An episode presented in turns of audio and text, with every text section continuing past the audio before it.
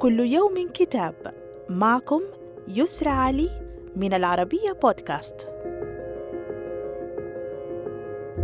كتابنا اليوم بعنوان قاموس الفكر السياسي الأفكار والمذاهب والفلسفة من تأليف أوليفي ناي أستاذ العلوم السياسية بجامعة لاروشيل ويوهان ميشيل أستاذ الفلسفة بليسي كلود موني في لوهافر وأنطوان روجي أستاذ العلوم السياسية بمعهد الدراسات السياسية في تولوز ومن ترجمة الدكتور لطفي السيد منصور يعرض الكتاب شروحا مبسطة للتيارات الفكرية الرئيسية والمناقشات الفلسفية الكبرى التي ظلت تدور بين المفكرين منذ العصور القديمة حتى العصر الحديث.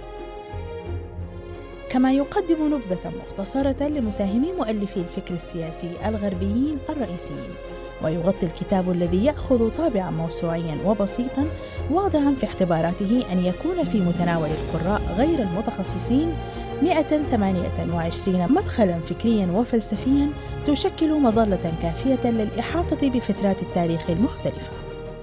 صدر الكتاب عن دار الرافدين العراقية وإلى اللقاء مع كتاب جديد.